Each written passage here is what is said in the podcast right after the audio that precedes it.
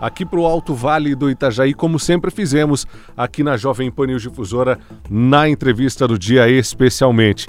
E hoje é um dia diferente para gente, é um dia que nós vamos pela primeira vez fazer entrevista aqui na entrevista do dia, na Jovem Pan, com o nosso entrevistado falando de casa ou do local de trabalho dele através do vídeo.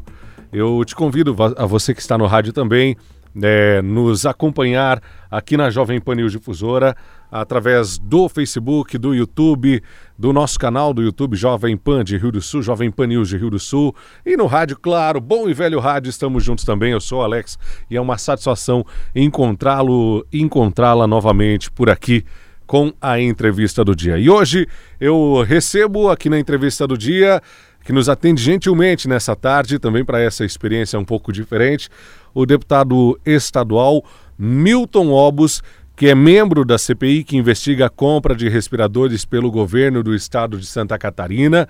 E nós temos algumas in informações bastante importantes que precisam ser debatidas e que, que vêm sendo debatidas através da CPI aqui em Santa Catarina, desde que é, veio à tona essa situação da compra bastante estranha por parte do governo estadual. É uma compra bem considerável no valor de 33 milhões de reais para aquisição de respiradores para auxiliar no combate ao novo coronavírus. Deputado Milton, satisfação recebê-lo por aqui. Seja bem-vindo, boa tarde. Você está aqui na Jovem Pan News Difusora. Para a gente é uma satisfação recebê-lo novamente. Boa tarde. Boa tarde, Alex. Boa tarde a todos os ouvintes. É um, um prazer a gente participar aí dessa experiência nova com vocês. E, acho que essa pandemia vai nos ensinar é, muitas coisas, né? muitas mudanças de hábitos e nós temos que estar preparados para isso. É verdade. Tem, temos é, nos uh, temos tentando, estamos tentando entender um pouquinho de tudo o que estamos chamando de um novo normal a partir de agora, né, deputado? E até as sessões da própria Assembleia Legislativa têm sido diferentes. Eu imagino que, num primeiro momento, deve ter causado também uma certa estranheza para os senhores é que estão acostumados a, a estar em contato diário com os demais deputados, é, debatendo, né, às vezes até umas discussões mais acaloradas, como vinha acontecendo é, de fato na Assembleia Legislativa aqui de Santa Catarina, e que não é de todo ruim, né? A democracia se faz assim também, né? Só que agora a distância, né, deputado? É verdade, mas é, você sabe que principalmente eu falei falei isso lá para os colegas da Assembleia, é, fica mais frio, né? fica mais distante. Lá, por exemplo, você está num ambiente de um debate de situações importantes, críticas, você tem o contraditório, você tem é, é, uma forma diferente de, de, de, condução dos trabalhos.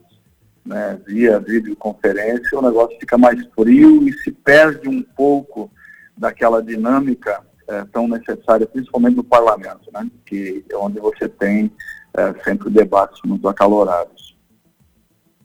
Deputado, é para a gente falar um pouquinho a respeito disso tudo que tem acontecido aqui no estado de Santa Catarina. Nós estamos num momento absolutamente atípico em todo o Brasil, em todo o mundo, né? Eu, eu não sei, eu acho que ninguém esperava que pudéssemos viver um momento de pandemia que fosse nos afetar tanto como tem nos afetado e ainda provavelmente vai nos afetar e nos atingir em cheio por muito tempo aqui no Brasil, especialmente por conta de uma série de situações que nesse momento nem convém a gente é, elencar. Mas no meio disso tudo, com tudo isso acontecendo, a gente tem uma péssima notícia vinda do governo do estado de Santa Catarina, especialmente da Secretaria de Saúde, da aquisição de equipamentos que são tão importantes, que seriam tão importantes para ajudar a vencer essa batalha contra a Covid-19 e de repente 33 milhões do Estado são depositados para uma empresa que ninguém sabe ao certo a origem, que ninguém sabe ao certo se vai entregar ou não, e ainda que entregue de forma superfaturada uma série de equipamentos que foram pagos muito mais caros do que em outros estados da federação, é, do que outros estados estão pagando É bastante estranho tudo isso, né, deputado? É, como é que está sendo esse momento e qual foi a surpresa para o senhor e para os demais pares lá da Alesc quando ficaram sabendo dessa situação? É muito triste isso acontecendo num estado como o nosso. Né? Eu falei desde o início da pandemia, é, fui muito crítico pela forma como o governo conduziu. E, e só agora a gente consegue entender é, por que, que ele tomou aquelas medidas né, lá em março, quando fechou tudo, quando se criou um pânico total.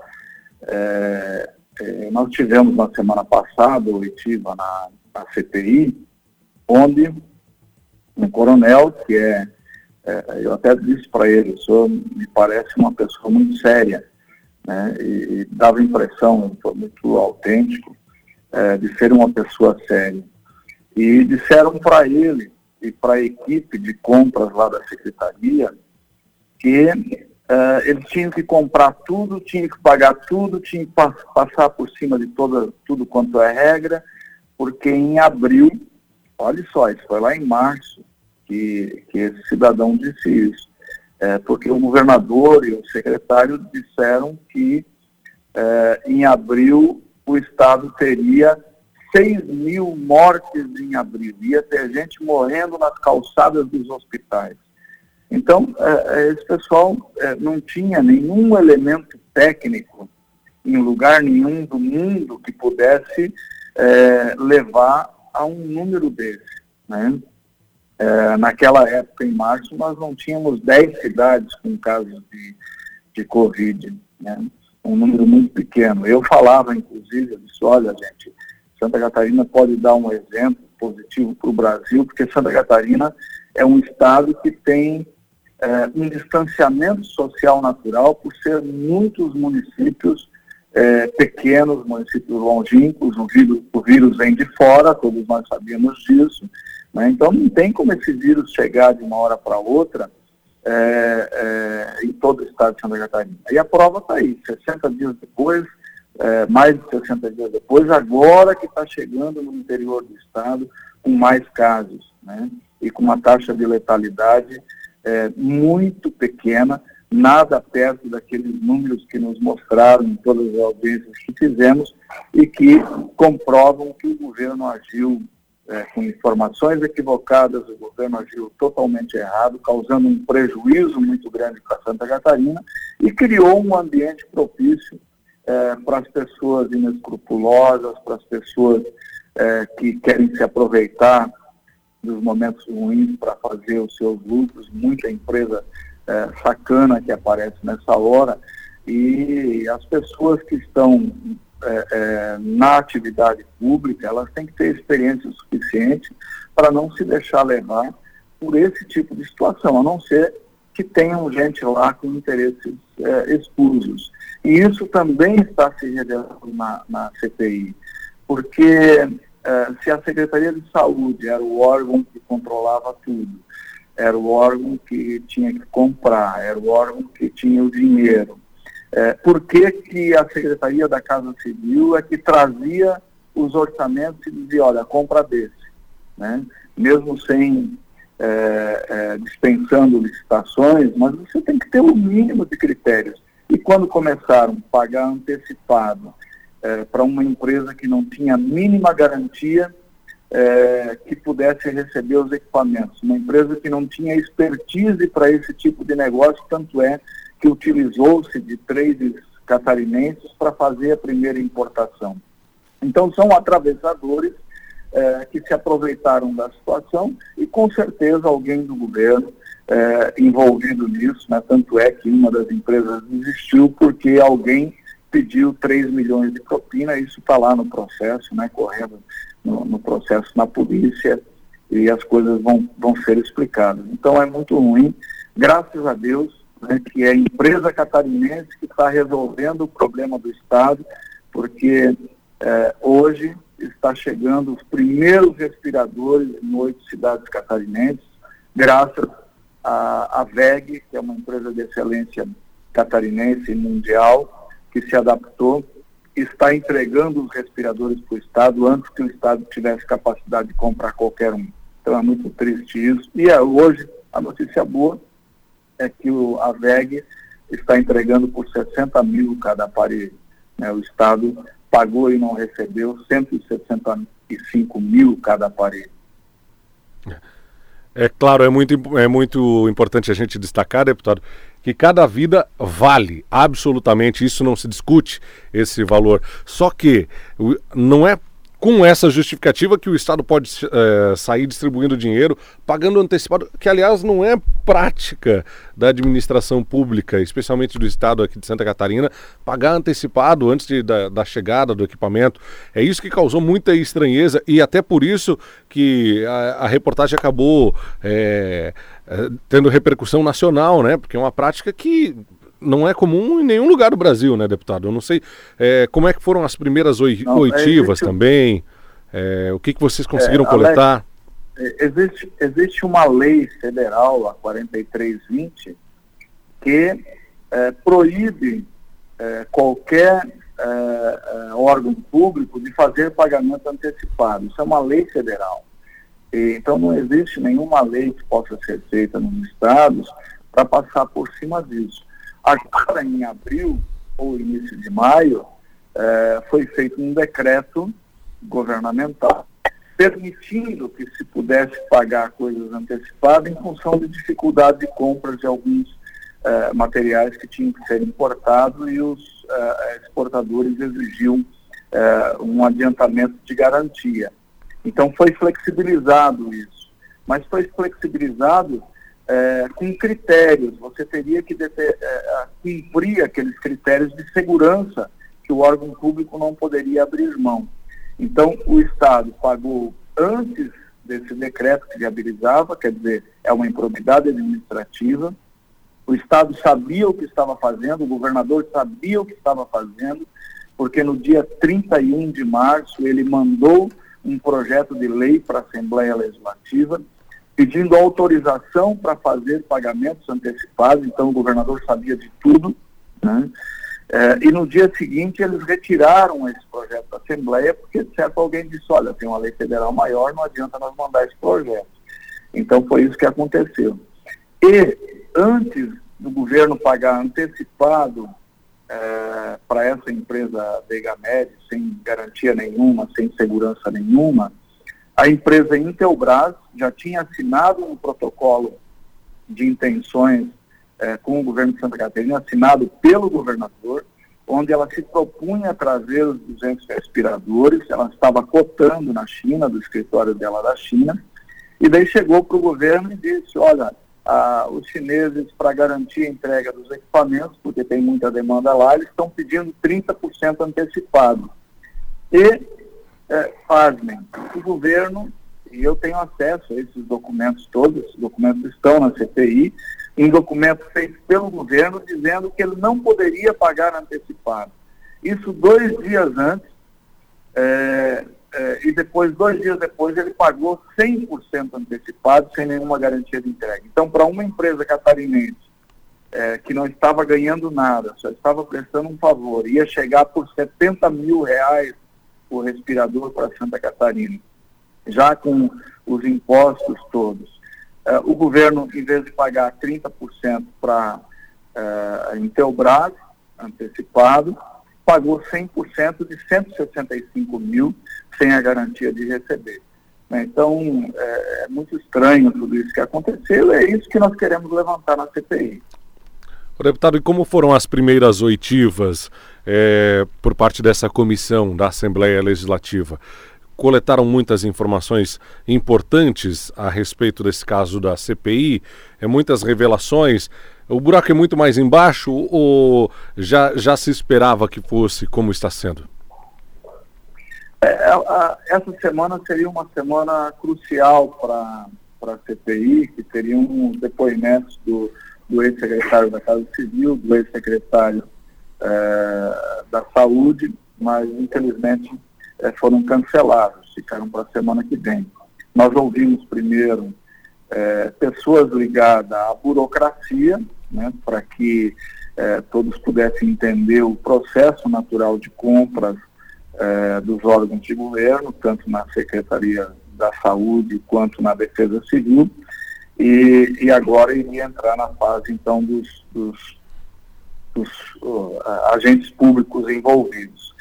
E isso vai acontecer a partir da semana que vem. Mas já temos é, dados importantes, porque nós tivemos acesso aos depoimentos desses interlocutores no Ministério Público e na GAECO, né?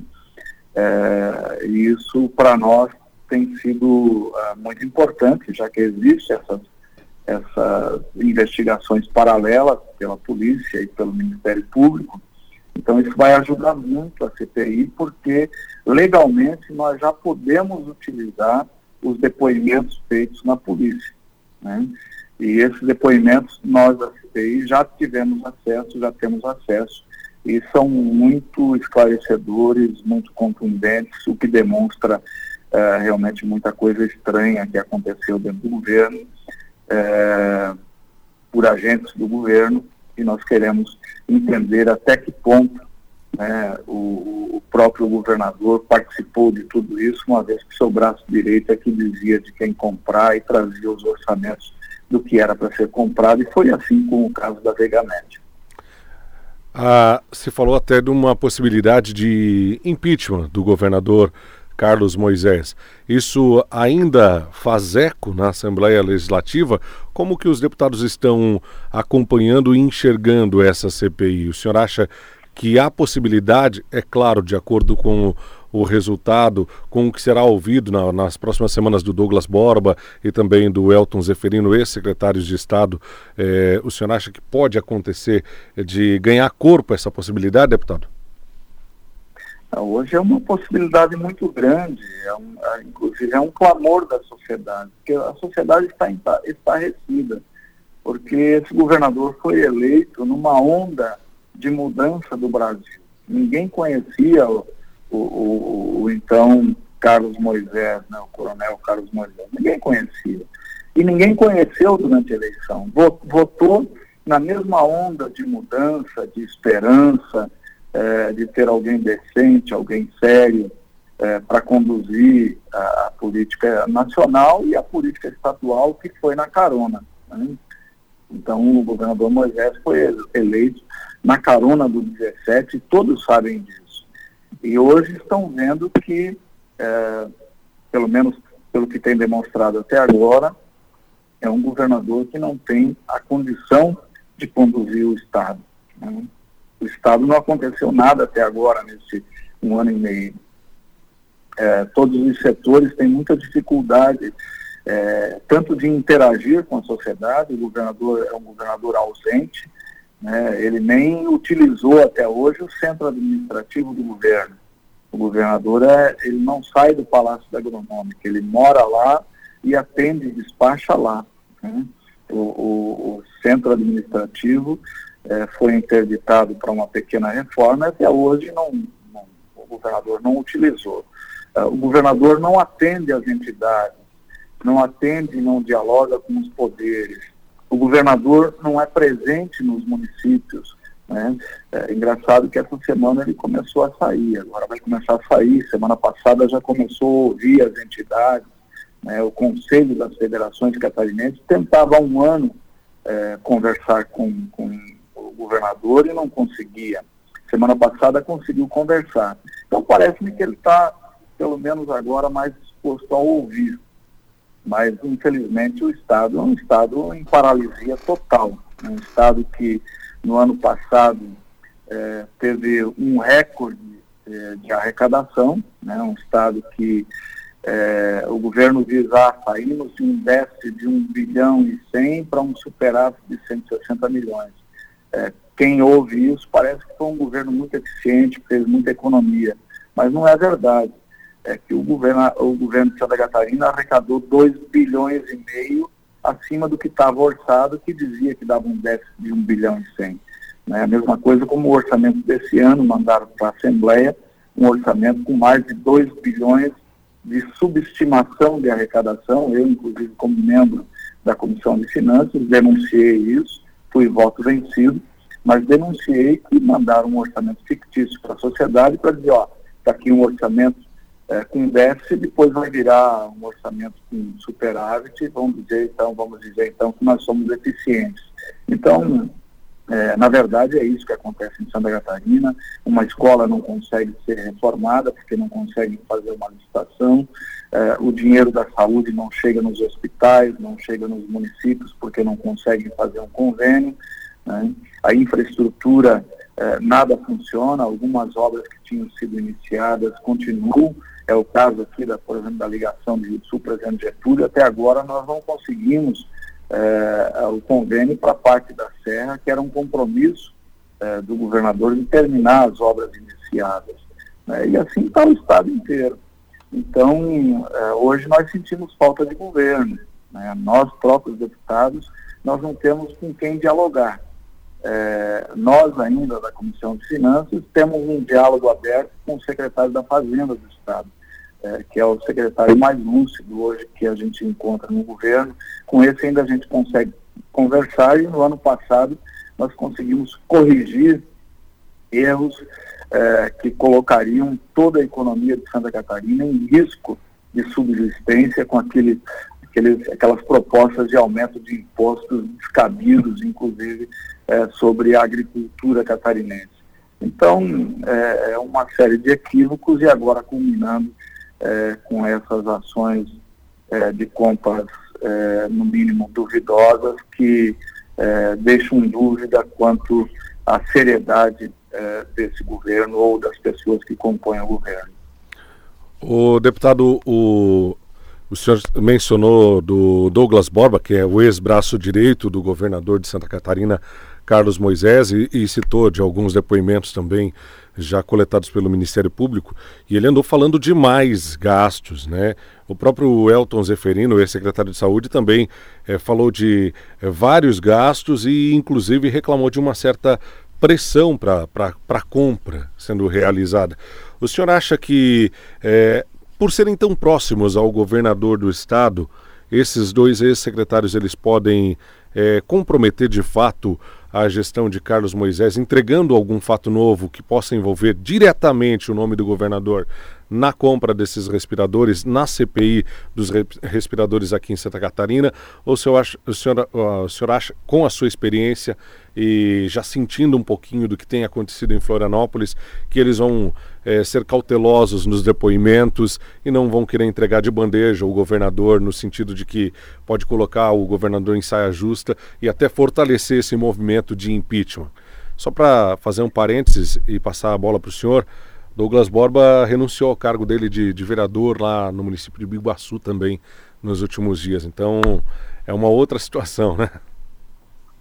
É, o, o Tribunal de Contas agora pediu também o afastamento do Douglas Borba do Conselho da Celeste, porque ele é, saiu da Secretaria de Governo, mas o governo não tirou ele é, dos conselhos das empresas que ele participava, inclusive uma delas a Celeste, e agora o Tribunal de Contas pediu o afastamento dele.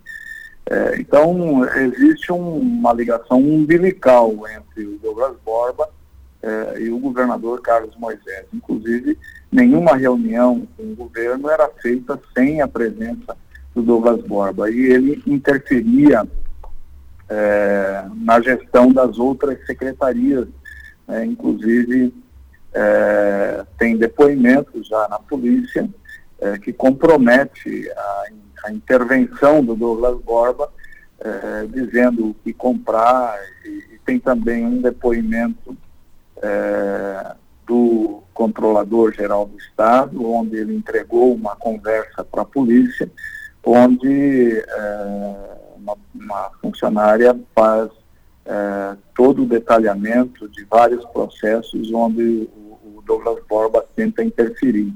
Então isso é muito grave, né? É, que bom que existe essa, essa investigação paralela da polícia e do Ministério Público, isso reforça mais a CPI, e como nós temos é, direito a acessar todos os depoimentos é, que estão é, na polícia e no Ministério Público, isso vai facilitar o nosso trabalho é, e eu acredito que fatos novos ainda acontecerão.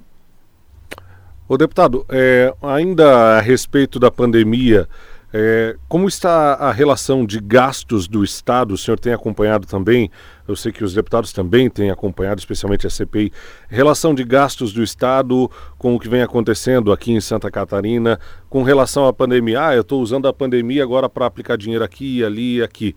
É, como é que tem sido essa, essa balança? Está equilibrada? Tem sido exagerada por parte do governador do estado de Santa Catarina? Como é que os deputados estão avaliando? Uh, aí, mais uma vez, se mostra o despreparo do governo, Alex.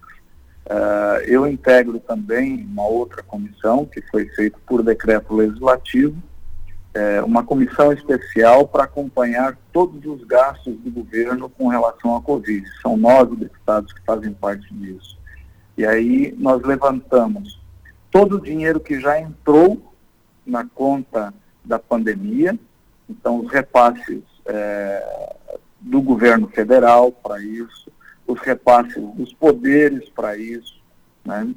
é, os repasses do não pagamento da, das parcelas da dívida que teriam que ser utilizados é, para a pandemia, isso somam já mais de 250 milhões de reais sem tirar, sem mexer no caixa normal é, do governo. É tudo dinheiro novo. E até a semana passada, Alex, é, o governo só tinha gasto 46 milhões, só tinha liquidado 46 milhões de reais em equipamentos de EPI para hospitais do próprio governo e os 33 milhões é, é, na soma dos 46 já estão os 33, quer dizer, então ele só gastou 13 milhões. E disso não chegou um centavo para nenhum hospital e nenhum município de Santa Catarina. Então, nesses 60 dias, tudo que aconteceu nas cidades catarinenses, nos hospitais filantrópicos que deixaram de produzir é, porque cancelaram as cirurgias eletivas, cancelaram atendimentos e requisitaram leitos, como é o caso aqui de Rio do Sul, do Hospital Samária e do Hospital Regional. Os hospitais estão sem receber por isso, todos com dificuldade no estado inteiro. O governo cheio de dinheiro na conta né, e não sabe o que fazer. E ele pagou é, desses 46 milhões, praticamente foi quase tudo de forma antecipada, de forma ilegal. São 16 contratos que nós estamos hoje na comissão especial averiguando, e todos esses 16 contratos é, com indícios de superfaturamentos, faturamento e muitos ainda sem recebimento das mercadorias. Então o negócio é muito grave, mas muito grave mesmo. Eu essa semana eu estive é, terça-feira, ontem, aliás, Ontem eu estive no, no Hospital de Trombudo Central. O hospital até ontem não tinha recebido o faturamento do mês, mas o, o Estado requisitou também 30 leitos do hospital e não está pagando por eles. Né? Então, um absurdo. É, por isso que nós, inclusive, na semana passada, nós derrubamos um veto do governador que é, eles criaram é, metas para os hospitais e os hospitais que não estavam cumprindo essas metas, e claro que se não pode trabalhar não vai cumprir metas, é, ninguém está recebendo. Então nós derrubamos o veto do governador sobre é, a distribuição do fundo dos hospitais que nós aprovamos na Assembleia, que o governo primeiro não queria pagar e depois assumiu pagar, é, mas criou essa, esse índice de produtividade e nós derrubamos para que o Estado comece a pagar. E isso nem precisa mexer no dinheiro é, da pandemia que está lá para fazer esses investimentos estruturantes em todo o estado, né, dotar de mais leitos de UTI, de equipamentos, para que aproveite esse momento da pandemia é, para preparar o Estado para outras crises de saúde, para preparar o Estado para atender melhor o cidadão catarinense. Né? Então, é, é, isso que a gente esperava. Mas é um, é um governo que, infelizmente, as coisas não funcionam, nem com dinheiro sobrando a coisa funciona. Deputado, eu vou mudar um pouquinho de assunto, porque não dá para ignorar esse fato também. No meio de tudo isso, alguma, algumas outras confusões vêm acontecendo.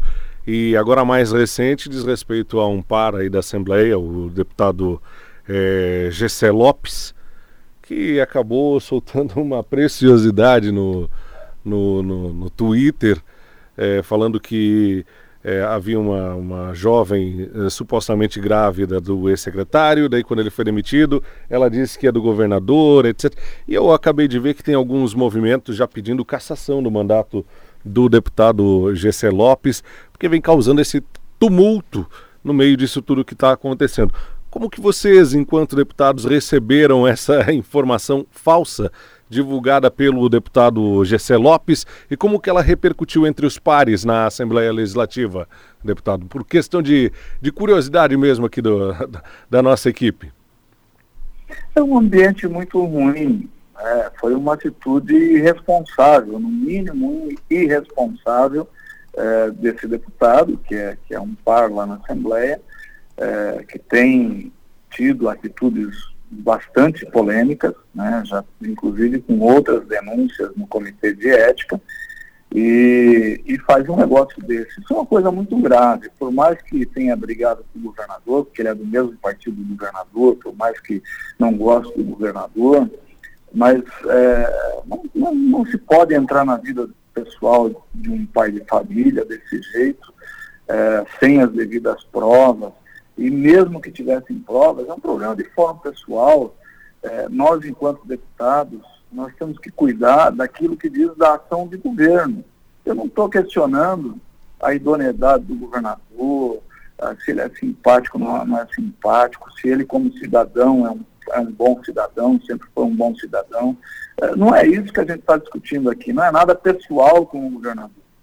É com o cargo que ele ocupa e aquilo que ele está produzindo ou não de resultado para o povo de Santa Catarina. Isso nos cabe questionar. Né? E as suas atitudes enquanto governador, a sua atitude pessoal, os seus problemas pessoais, é, não cabe a nós levantarmos isso. E a Assembleia Legislativa é uma casa de leis, né? É, é, de, de, gente, é, a maioria dos deputados, deputadas que estão lá, são pessoas idôneas com quem a gente aprendeu a conviver e ver o comportamento, são pessoas sérias, pessoas que é, lutam corretamente, que estão desempenhando o seu papel. Então isso acaba até manchando um pouco né, é, o trabalho das pessoas sérias que estão fazendo na Assembleia. Ele é, fez é, um pedido de, de, desculpas e tentando justificar do porquê que, que, que colocou aquilo, isso agora o tempo é que vai dizer e ele está sujeito realmente a, a um processo é, de cassação de mandato. Isso possivelmente vai andar para frente, porque é uma coisa muito grave e que nenhum de nós, deputados, concorda com isso. Eu jamais faria qualquer tipo de é, nota utilizando minhas redes sociais para falar da vida pessoal do governador, né, de ninguém, ainda mais um governador. Né, não, não se pode ser assim. Perfeito. Deputado, a gente agradece muito a sua disponibilidade. Eu sei que o senhor tem muito trabalho, está trabalhando nessa tarde, tirou um tempinho aí para nos atender também. Nós agradecemos muito é, por ter é, atendido o nosso chamado, se colocado à disposição tão gentilmente para conversar conosco, com os nossos ouvintes e internautas também nessa tarde. Muito obrigado e parabéns pelo trabalho na Assembleia, viu, deputado? Obrigado, Alex. Obrigado a vocês da Jovem Pan Difusora. E é sempre um prazer conversar com vocês e, através de vocês, com a, a nossa população do Rio do Sul e do Alto Vale. Parabéns pelo trabalho de vocês também. Mais uma vez, muito obrigado. Estamos absolutamente à disposição. Deputado Milton Obos conversou gentilmente conosco nessa tarde de quarta-feira, nessa nova experiência aqui para o nosso ouvinte da Jovem Pan News Difusora de entrevista do dia, também com imagens ah, aqui no YouTube e no Facebook é, no home office, no trabalho do, do deputado nesta tarde é, de quarta-feira. Bem bacana, uma nova experiência. Nós vamos repetir com certeza nos próximos, nas próximas edições aqui na Jovem Pan News Difusora, tá bom? Muito obrigado pela sua companhia, pela sua audiência. Quero dizer para você que essa entrevista vai repercutir certamente nos canais aqui do Grupo de Comunicação Difusora, seja o site gcd.com.br. Aliás, se você não clicou no nosso portal ainda, por favor, fique muito à vontade. A entrevista fica disponível também lá no portal do Grupo de Comunicação Difusora. Amanhã estaremos juntos novamente, a partir das três e meia. Agora tem Jovem Pan Agora em destaque aqui na programação com muitas notícias de todo o Brasil e do mundo. Tá bom? Grande abraço, cuide-se bem, continue ligado aqui na Rede da Informação. Os principais assuntos do Alto Vale em pauta. A entrevista do dia.